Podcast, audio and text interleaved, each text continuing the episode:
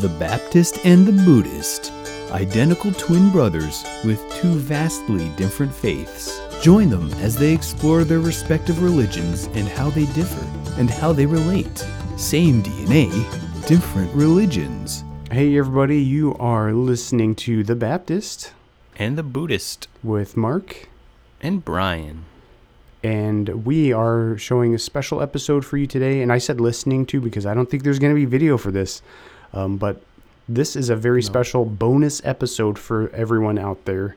This uh, is an interview. We're being interviewed. We're- It's not our podcast. This is not our podcast right now, guys. This is someone else's. um, but we were we were very kindly invited over to the RE podcast. Is that right, Brian? Yeah, the RE podcast. All it, it's a podcast dedicated to uh, religious education. So they saw us for some reason. They thought we were cool enough to be on their show, and uh, and they had a great, wonderful conversation with us. Um, and it was uh, Louisa Jane Smith, if I if I'm getting that right. She runs that podcast over there, and uh, she just talked to us candidly, kind of like our podcast. And um, she was very kind enough to share it with the both of us, and we can post that episode right here, right now. Anything else to follow up with, Brian? Uh, I it was just a really fun experience to have, you know, an outsider approaching us about this concept that we have for our podcast and kind of getting an outsider perspective and questions that we might not necessarily ask ourselves and That's each other. very true. Yeah. I guess I never really even thought of that, but it was kind of a unique experience where they got to, instead of us talking to each other and asking each other questions, we got to be the ones that were being asked questions independently. And like we got to answer our, uh, our unique answers and see someone else's perspective on those. yeah. So that was and, really cool. And for me, it was just really cool because I'm a big fan of religious studies. So it was it was fun to you know be in, involved in in that and Yeah. just be able to geek out with someone someone else about religious studies. No, that's that's very true. Um, and apparently, she has a good a good uh, a good audience out there. And usually, it's it sounds like it's usually uh, younger students that are like kind of delving into this religious education field. And yeah, the aim. I think the audience. The aim. The audience is the audience. The aim, wow. I think the target audience. There we go. Is is, is younger people who, um, and you will hear her little tagline, which I think is very clever. Uh, that religious education, RE is boring, and she'll prove it to you. yeah, I was just gonna mention that that that was that was very uh very clever and pretty amusing for pretty pretty funny. yeah. So I think uh, anything else to say before we let our listeners listen in? No, I think we should just get get to it and let them hear it. Okay, sweet. well, here is the RE podcast episode, the one with the Baptist and the Buddhist. Here we go. My name is Louisa Jane Smith, and this is the RE podcast, the podcast for those of you who think RE is boring, which it is, and I'll prove it to you. I'm absolutely delighted that I found these gentlemen on um, Instagram, who is Mark and Brian. So, uh, Mark the Baptist and Brian the Buddhist, as they are commonly known. And they created this incredible podcast because their Shyamalan twist, Yes. is that what you call it? M. Night Shyamalan. The M. Night Shyamalan twist is that they are identical twins and have just followed very, very different paths. So uh, the tagline for their podcast is same DNA, different religion. Can I just first of all welcome you to the RE podcast? Yes. Thank you. Thank Thank you. you for having us. I'm very excited to be here. As well am I. What strikes me about your podcast and what really stood out to me is that you have the same aim as mine, which is to have dialogue, not an argument. Mm. Mhm. You're not here to convert anybody, to convert each other, but just to model what good dialogue talks about and interfaith dialogue looks about. So that really struck me about your podcast. Brian, do you want to introduce yourself first? Yeah, sure. Sure. I'm I'm Brian the Buddhist. And yeah, I think the aim is really what you talked about dialogue instead of debate. That's a huge part of, of why I'm doing this. And the Buddhist versus the Baptist, maybe, maybe not versus, but, and I think interfaith dialogue is the biggest aim uh, when it comes to anything really religion based or especially opening up conversation, you know.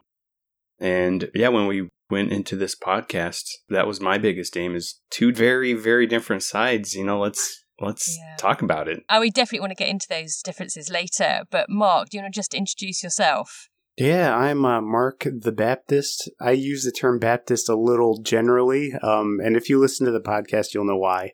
Growing up with Brian, it's really interesting to see how far, quote unquote, apart we've grown but it's brought us so close together. And especially with getting into this podcast, I think it's just made us that much closer. It's been incredible to see. But we live 800 miles away from each other. We keep in touch every day, and we do this podcast. We record it usually on season on a seasonal basis every week. So we we really keep in touch, and it helps us uh, communicate better. I think that's such a lovely thing. And actually, you mentioned there your upbringing because obviously you're twins, so you've got the same parents and you brought up in the same house. So tell us a little bit about your upbringing because it was a religious upbringing, wasn't it? Yeah. Um. I guess I'll speak for us, Brian, um, for a little bit, and you can fill in the gaps. Yeah. We we grew up in a in a mostly Christian home. From my perspective, today it wasn't extremely emphasized, but we did go to you know Sunday school and church every week for a good part of our younger years and kind of stopped doing that probably in like a in a high school generation of ours. So it was really not emphasized, especially in our later years. And I think that's kind of the transition to take us where we were going. But do you have anything to fill in, Brian? I would add that it was, from my perspective, you know, it, it was a non denominational Protestant Christian upbringing that, from what I took away from our early years, was a emphasis on the and this is just what I took away from it, so I can't speak for Mark on this, but an emphasis on the the love of Jesus and the kind of the compassion that kind of bled over into my later exploration of religion. But yeah, you, as you said, it kind of loosened up and I don't want to say faded out, but mm. the emphasis on the religion aspect of our upbringing kind of faded yeah. away a bit. And you know, in our later years, to see that kind of fading away that you said, I don't really think it I mean, we had our own personal dealings with what we experienced in going to a church in our younger years. But it, I don't think anything really ever clicked for me personally. Like, oh, yeah, like I just called myself a Christian back then because we went to a Christian church. I didn't really know what that meant. Mm. And, you know, maybe it was the teaching that really didn't help us out, or maybe it was just our own young minds. So, what was the catalyst then for you both finding your own personal faith, but that was so different from each other?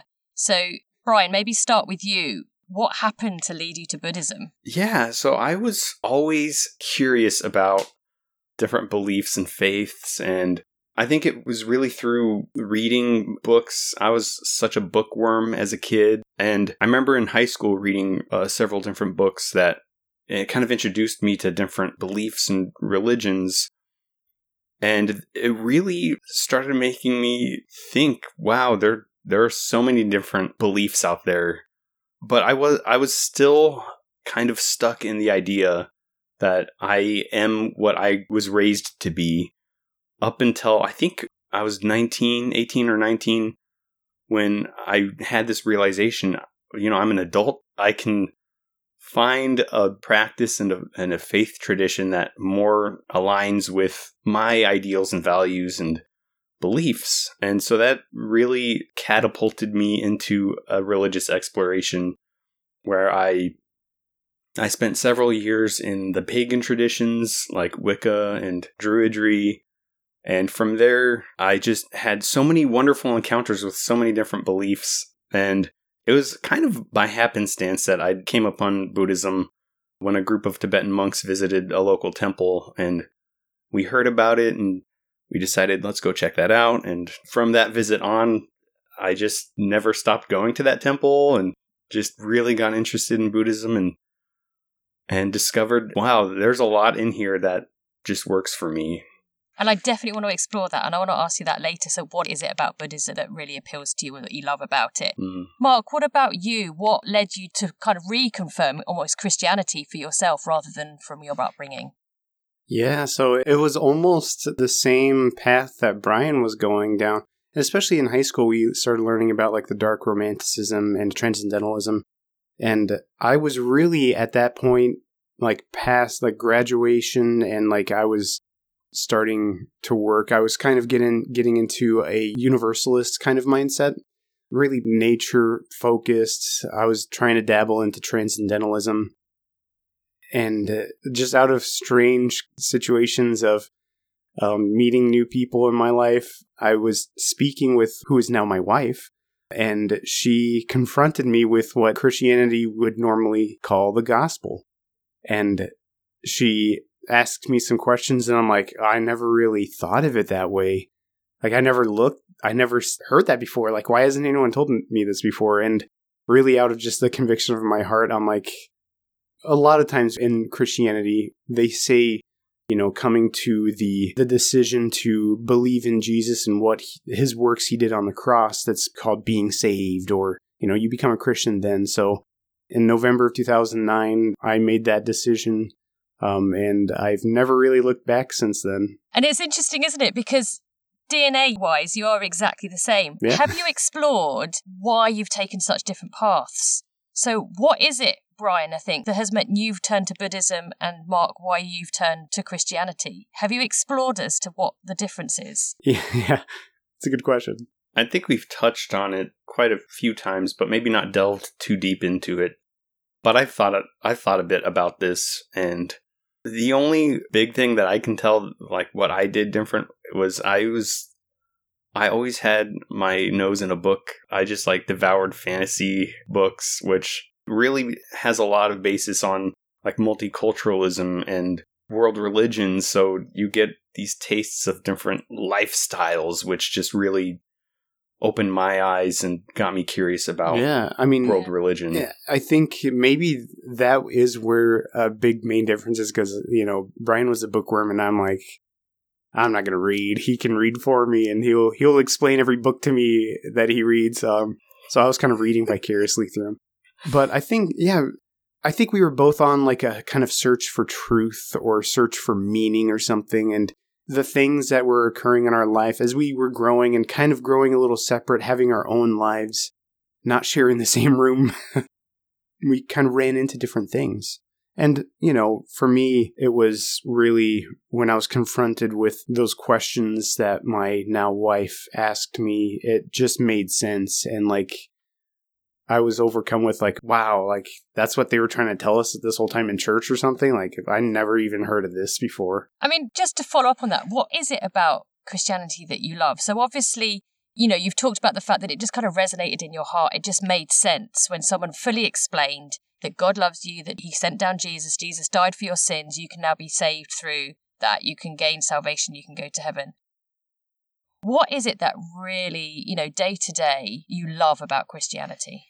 Yeah, I think like especially when it comes to the attraction of like what initially drew me and what continues to draw me, I think it really was the fact that like the message of God sent his son and everything in your future and your destiny, you know, your ultimate destiny is hinged on what he did and not what you were doing. And I think I was kind of like toiling in my mind trying to reconcile what was truth and my life and, you know, what would my afterlife be? And instead of worrying and fretting about, like, how am I going to ever, like, attain that ultimate destiny, I found out through the, you know, a couple verses that it wasn't about what I did. And I'm like, oh, that gave me great comfort. And I think what keeps me going is that love of God that took care of it for me. And then now he's, he takes care of his own and kind of a, an amendment to that initial like discovery was when I started getting into more advanced kind of studies and I'm really what you would consider what's called a grace believer and it's a different approach to the Bible more aligned with Baptists and technically probably fundamentally Baptist but it's different in a way, and I think more of a minority among Baptists. So the idea that you're saved by grace, not through anything you've done, but through the love of God. Right, exactly. And kind of what I guess a lot of the book of Romans talks about, isn't it? Is that actually this is about, Yeah, you know, God has done everything he needs to do for you and you don't have to do anything. exactly. Exactly. Brian, what about you? What is it about Buddhism that you really love that really attracts you to that? Well, initially, it was the emphasis on mindfulness and kindness and and this Yeah. aspect called ahimsa, the harmlessness.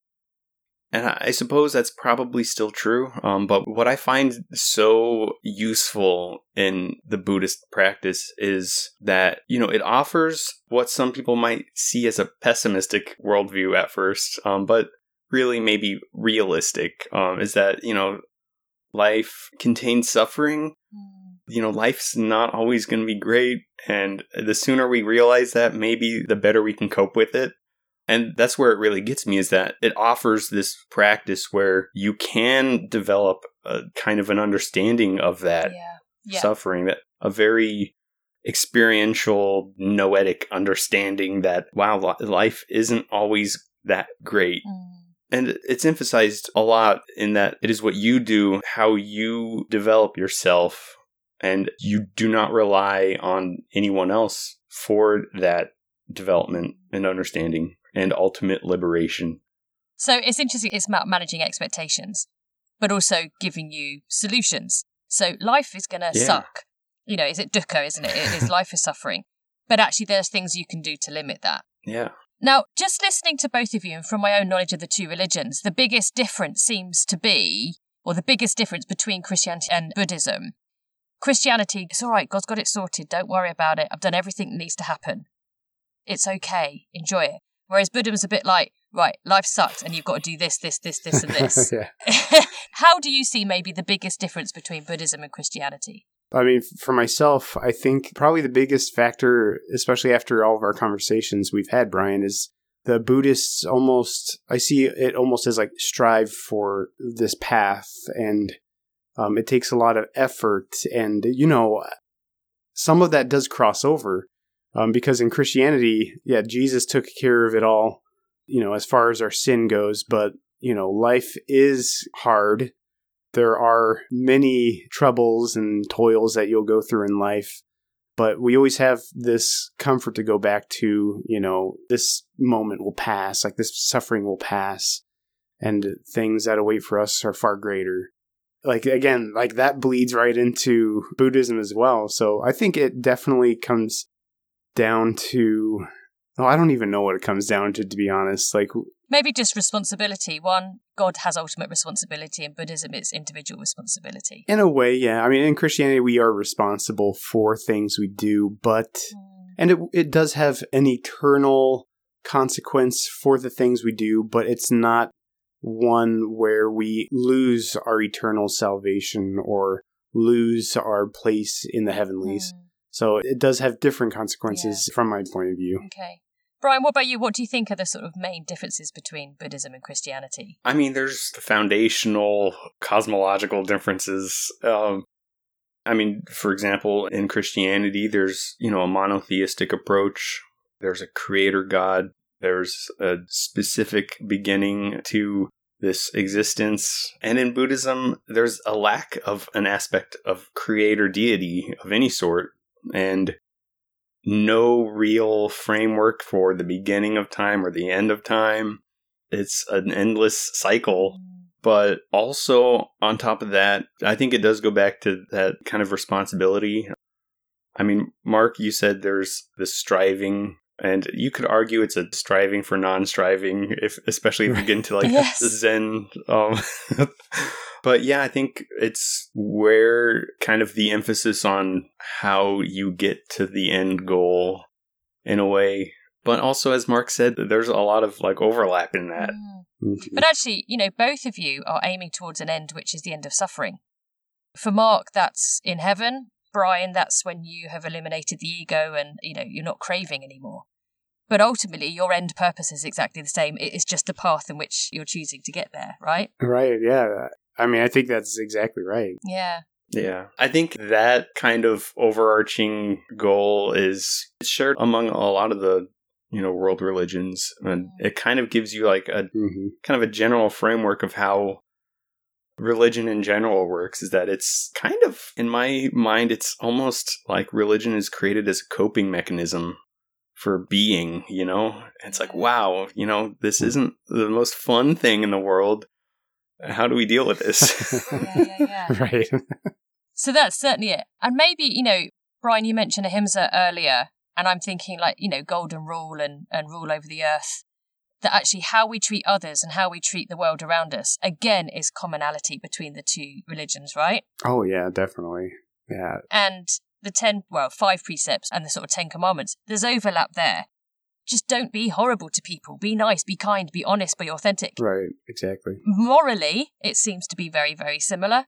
And the end result seems to be similar. It's just the packaging. yeah it's Yeah, and really, I mean, as Solomon says, there's no new thing under the sun. So, like, definitely the overlaps. Like, I think it's natural for people, we can get angry in our own emotions, but it's natural for us to want to be kind to another and, like, Yeah. be able to be civil. Yeah, I Yeah. think it's indicative in Buddhism. The Buddha talks a lot about like the wilderness of views that you can get caught up in, which is all these philosophical stances and even approaches of the self. And he emphasizes the fact that you need to set those aside. And what do you have left except for friendliness towards others, compassion, you know? Mm, yeah. I want to come back to the Buddha later because I want to do a little bit of a comparison between Jesus and the Buddha. But earlier you mentioned creation. And so obviously Christianity has this very linear idea there's a beginning and there's an end, and there was a cause to that beginning. Buddhism has this kind of cyclical idea. Brian, do you wonder about cosmology? Do you wonder about cause? How do you kind of reconcile that with a sort of cyclical Buddhist idea that there is no beginning? Yeah. Especially if when science says there is.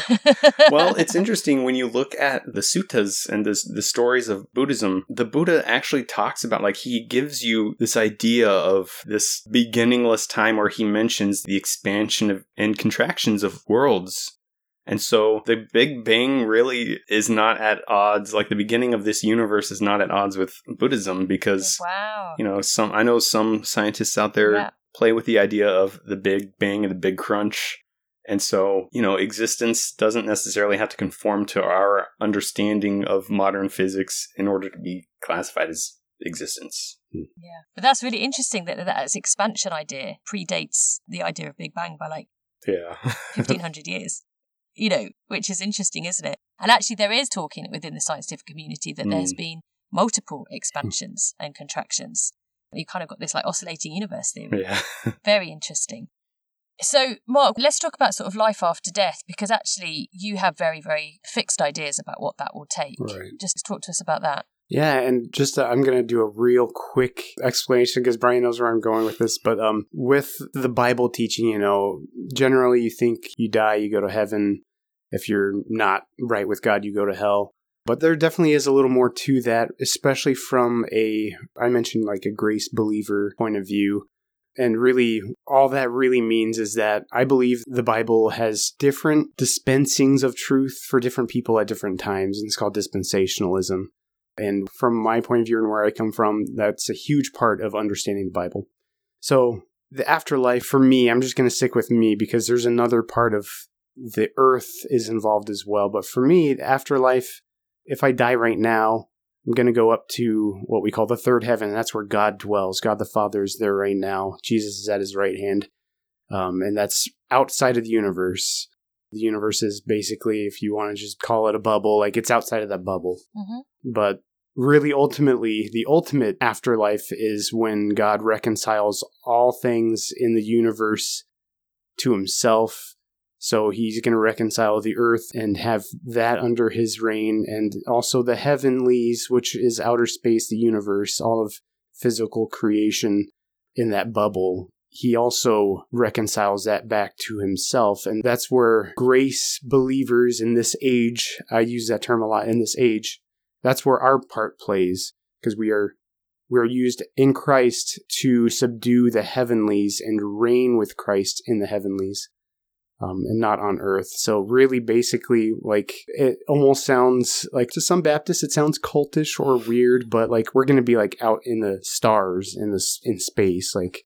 And some people might say that sounds kind of Mormonish or uh, you know different, but that I mean to me that's that's what the Bible says, hmm especially in Paul's epistles.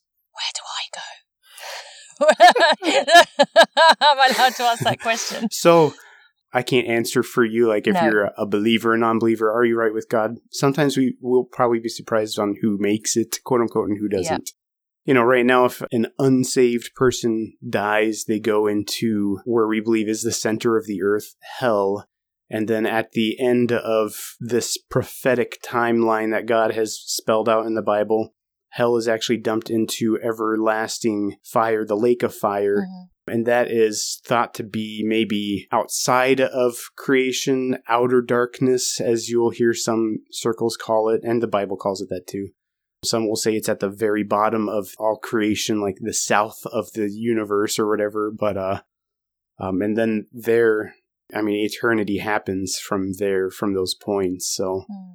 and it's just the outer darkness or the everlasting fire or even you know hell will be it's a place of separation from god Mm. and you know the bible will describe it as like a place of darkness and gnashing of teeth and Yeah. thirst basically Yeah. So there is an eternal existence for all humans. yeah Is Yep. essentially what you believe. yeah Brian, how does Buddhism deal with the afterlife? Is that a meaningless concept? In a way, it is kind of a meaningless concept because what happens after death is the continuation of life. So you have the idea of rebirth into another form. Classically, there are five, sometimes six different realms, including ghosts and hell realms and animal and human and gods. So, you know, when you die, there's a continuation of life.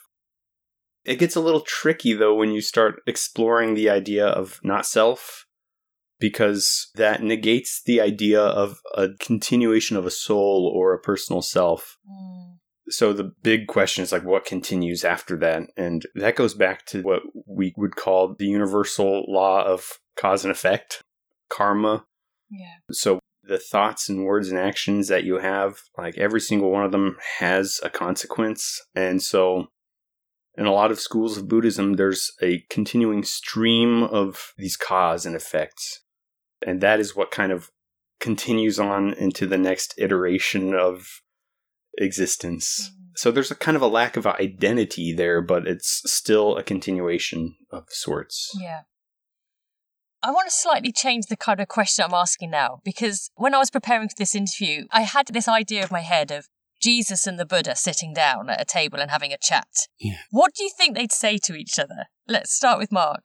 oh man you know that was such a hard question to answer especially because you see jesus his dialogue in the bible when he's on earth with people is very specific towards his dealing with israel but like we have to remember that jesus was and is a man and i hate referring to like media but like i love how the series the chosen has portrayed jesus as a man and he's very just like Mm. human. And i think a lot of christians need to remember that that he was a human. So if he was talking to the buddha like he might just be chatting you know small talk.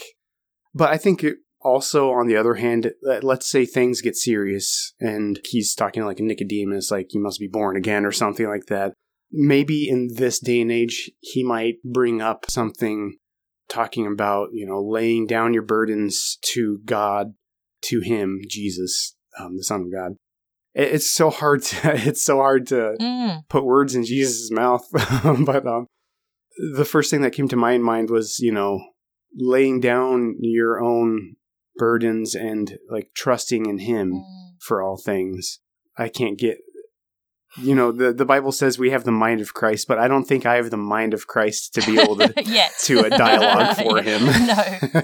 But it's interesting. Actually, almost what you're saying is that Jesus would try and convert the Buddha.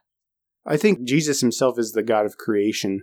So when it comes to matters of like authority or salvation. The Bible says he doesn't, like, God does not want anyone to perish but have everlasting life. So Mm. it would almost be a necessity for him to preach his gospel. And, you know, you see in the four gospels, that's all he's doing. He's going around healing people, preaching the gospel of the kingdom, saying, repent and be baptized. And in this day and age, if Jesus was to have an earthly ministry, I think he would be going around showing his love, washing people's feet if that's a custom, um, and being a good neighbor and preaching the truth, basically. You know, Mm. everyone sins and everyone is forgiven through the cross. And I think he would touch on that at least once. Yeah. That's really interesting. Brian, what do you think would happen in that conversation? My first inclination was that they might not do a lot of talking. yeah.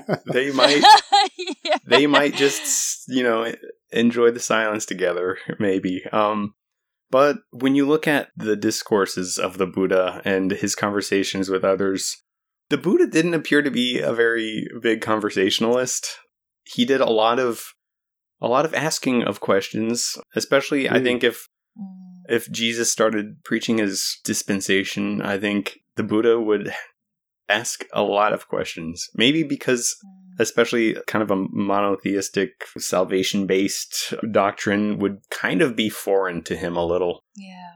Hmm. but you do see in buddha's discourses he talks to followers of jainism contemporary different vedic traditions and so you do see him dialogue a little with people of different faiths and beliefs and what it really comes down to is usually he will ask questions about their approach and you know just i don't want to say he he doesn't stump them but he just kind of asks the right questions to make them think i think. You know, I love that you brought that up, Brian, because as soon as I stopped talking you started talking, I thought of something, and that was Jesus might ask questions. Because in the Bible, you see, even from Genesis 1, you see God asking questions. And why does he ask questions? It's not that he doesn't know the answer, but he wants the person he's asking to think about that. Yeah. So asking questions, maybe it would just be question after question, answering with Yeah, yeah. questions. You know, it's interesting because I just think probably the Buddha and Jesus are so similar in so many ways in that cutting through bull, asking great questions, explaining difficult things in very simple ways using an analogy, yeah, that's true. really challenging people and, on who they are, but not in a way that undermines people or but in a way that empowers them. Hmm. And I would probably say they're the, probably the two people that have had the most impact on my life in terms of how you should treat people. Yeah, definitely. They stood up for what was right without judging people. They looked at authority and they challenged authority to be better. They treated people equally. And then just their use of analogy and Hmm. parables to try and explain difficult things. I think they're both so good at it. I'd love to be at that table with the two of them, but I think you're right that actually they're both going to just be asking a lot of questions. It'd be like a political debate or something, wouldn't it? So, um, I also wanted to talk about prayer versus meditation. I know, Brian, you mentioned mindfulness earlier. What are the similarities? And Brian, we'll start with you. What are the similarities between meditation and prayer?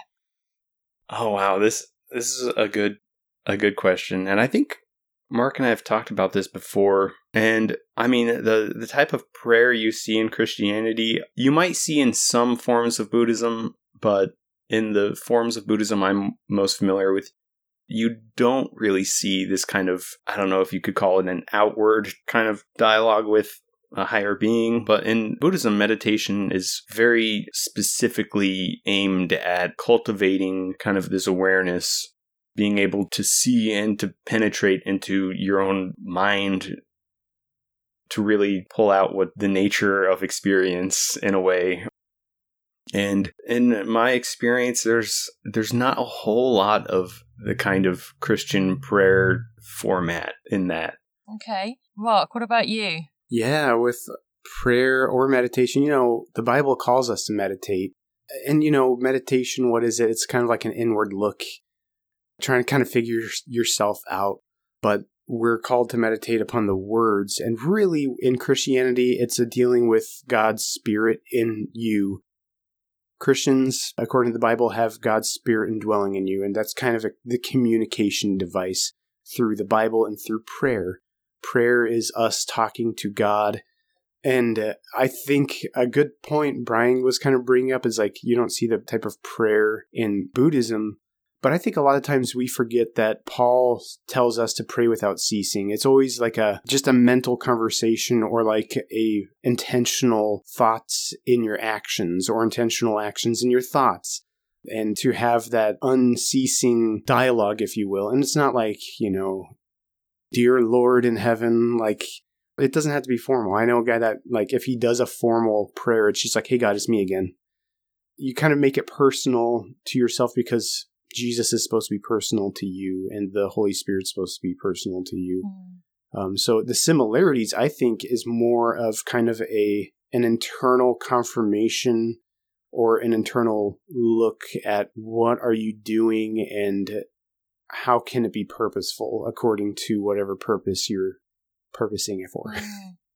I mean, from my point of view, prayer is very much conversation. It's very much dialogue, whereas meditation seems to be more observation and awareness. But actually, they're both trying to achieve the same mm. thing, which is connecting to something that's greater than yourself or just taking that moment out of your day just to kind of reset. Like, again, it seems to be having the same purpose, but just packaged differently. One being based on a conversation or a dialogue, and one being based on just observation. I don't know if that's an accurate. I would say that w- would be, you know, fairly accurate. Mm. Again, like with how I understand prayer, it doesn't always have to be dialogue, but, you know, thoughts and intentions can also be part of that as well. But yeah, yeah dialogue has a huge part of it, and I would not say no to that at all. Yeah. Can I just ask as we close, and it's been so delightful talking to you. I, I, wish the listeners could kind of just see these two gorgeous faces that I'm looking at. They're just like, they just emit life and light and calmness and joy. It's so lovely. If you could wake up tomorrow, Mark, and one thing was different, what would you want that one thing to be? You know, I, I don't know how to answer that. Um, because you know in in my life i've been very happy with everything um you know i find joy in everything a lot of people will say that about me is like mm. you just have like a lot of joy and you're always happy. But really like in a big picture not to be generic but i i would wish that like I guess more people would be apt to listen. And that's kind of what our podcast kind of aims is to f- listening.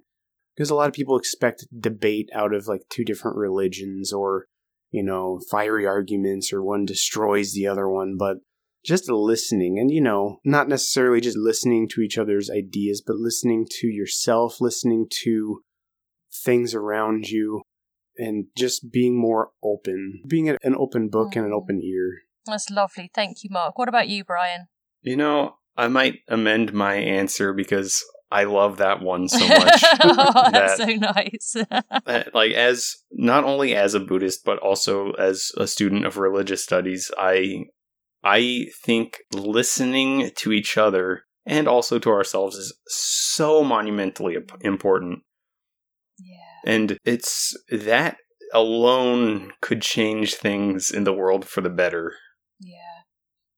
Absolutely. And I think that's what you do brilliantly on your podcast is just show how very, very clearly you cannot have the same beliefs as somebody, but you can sit down and have a really open, lovely, honest, authentic, mutually respectful mm-hmm. conversation. And actually, the world would be a so much better place if we all did this with people that were different from us rather than mm-hmm. attack them. So, what a lovely, lovely way to end. Mark, any final thoughts that you'd like to leave our listeners with? I think just one more thought from that listening thing. Like, if you do visit our podcast, I think you will notice real quick that one half of an episode would be one listening to another. Not necessarily one talking to another, but one listening to another. And uh, it's just, uh, I think that emphasis on our side is like huge. And I've been told, like, wow, it's just one person saying what they believe and the the other person saying what they believe. It's like that's exactly right. Like yeah, we do talk too, but like we do have conversations, but yeah. I just really appreciate this opportunity to be on your podcast. And it's just, it's awesome to be able to get out there and uh, show each other that we can have the same DNA, but different thoughts and different yeah. religion. it's really lovely, isn't it? So, Brian, any final thoughts from you? Just to add to what Mark said, I don't think everyone understands that our podcast isn't just, hey, let's talk about our beliefs some of the conversation we have are the first time we are telling each other this too. So this is hmm our podcast is a firsthand experience for us as well as for the listeners. Yeah, exactly. It's very organic. That's incredibly special. Yeah, we just go with the Yeah. topic and run with it. We never discuss like points or questions. It's just like, hey, let's talk about, you know, prayer. Okay, cool. And that next Thursday we hit record and we start talking. Yeah. and actually, it's incredible because it means it's authentic and it's incredibly special. And you're letting yourself, Mm. you know, you're you're inviting people in to an experience that you're having together, which is absolutely that can be very scary. So yeah, so that's uh, the Baptists and the Buddhists, and I'll put a link to their show um, in the show notes.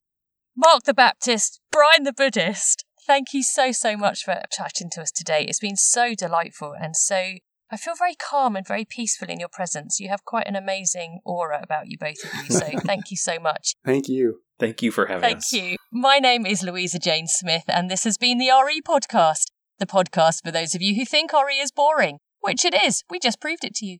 But thank you so much for listening to us bore the life out of you.